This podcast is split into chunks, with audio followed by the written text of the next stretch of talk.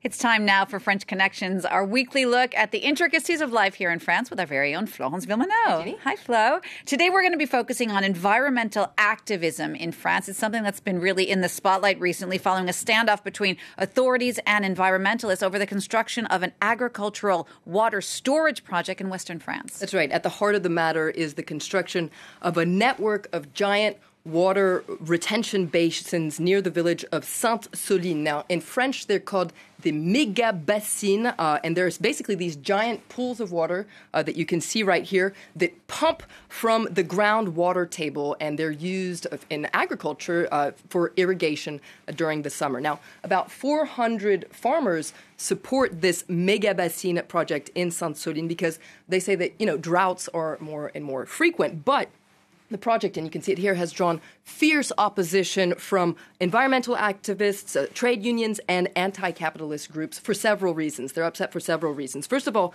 uh, they say that it has a negative impact on local biodiversity, and they say it isn't even very optimal because a lot of the water evaporates. Opinions are divided, to say the least. On, on, on aime notre territoire. Moi, ça fait 60 ans que je vis ici. J'aime ce territoire, je n'ai pas envie de le détruire. Je sais pas ce qu'ils s'imaginent. On dit l'irrigation est nécessaire, mais pas n'importe quelle irrigation, pas n'importe comment. Et ça doit se discuter avec tous les agriculteurs et les gens du territoire, parce qu'il y a aussi l'Oise partagée. Et là, on est sur des méga bassines qui pompent dans des nappes phréatiques. Now, this local project has been planned for years, but it actually grabbed national headlines recently after there were violent clashes between law enforcement officials and activists who set up a camp to try and block the construction. That's right. The clashes were very violent. Dozens of law enforcement uh, agents and activists were injured during these clashes, and it prompted very strong words of condemnation from the Interior Minister, Gérald Darmanin. Une quarantaine de personnes fichées S à l'ultra-gauche ont été repérées dans cette manifestation. Avec euh, des modes opératoires qui relèvent, je n'ai pas peur de le dire, de l'écoterrorisme que nous devons absolument euh, combattre. So, eco terrorism, very strong words there from the interior minister. But one man's eco terrorist is another man's eco warrior. Politicians from the Green Party were quick to weigh in and defend the demonstrators. Now, it's important to note that uh, local officials had banned demonstrating in the area, but uh, activists say they're not terrorists. C'est du grand n'importe quoi, voilà. On n'est pas des éco-terroristes. Je ne pense pas avoir une tête d'éco-terroriste. Hein euh, voilà, bon, on défend euh, l'eau euh, pour que l'eau appartienne à tout le monde. C'est tout.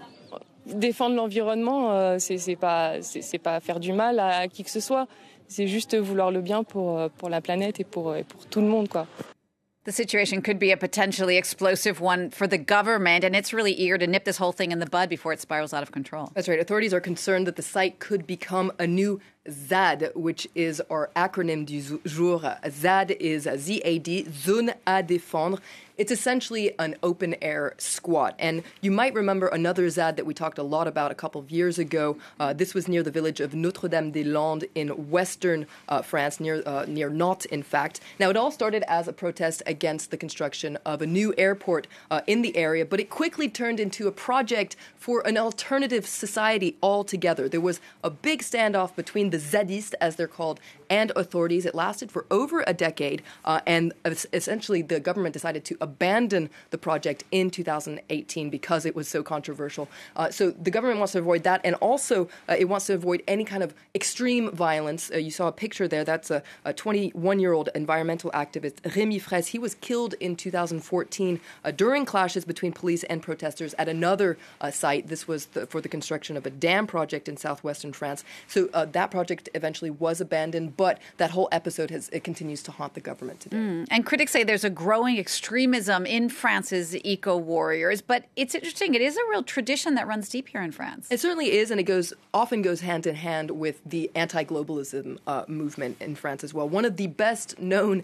environmentalists uh, in France is a pipe smoking uh, walrus mustache doting. You can see him right here, uh, um, farmer uh, José Bové, and he rose to stardom in 1999 uh, for dismantling a half built uh, McDonald's. Now, he did serve some jail time for that incident. He went on to go into politics. He uh, ran for president. He represented uh, the Green Party in the European Parliament for several years. And people still remember his action in 1999 uh, against the fast food giant because it really hailed uh, him as a kind of a modern day Asterix leading the Gauls. Take a listen to him at the time. Si on s'attaque aujourd'hui à McDo, c'est parce que McDo est le symbole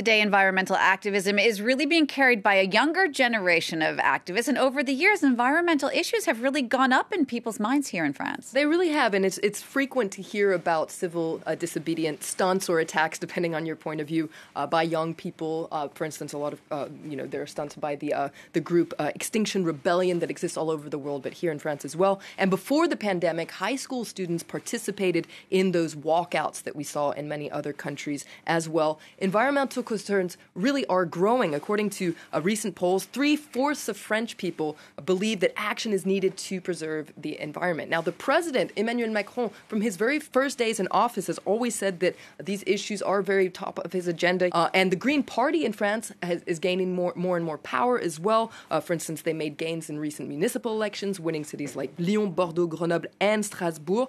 But for some, lip service or even politics isn't enough. And so that's why this eco warriorism, I guess you could say, will probably continue in France. Flo, thanks so much for that look at these eco warriors, eco terrorists, depends how you look at them. Florence Villeminot there. Don't forget, if you have your own questions for Flo about anything here in France, you can always send her a tweet at Flo Villeminot.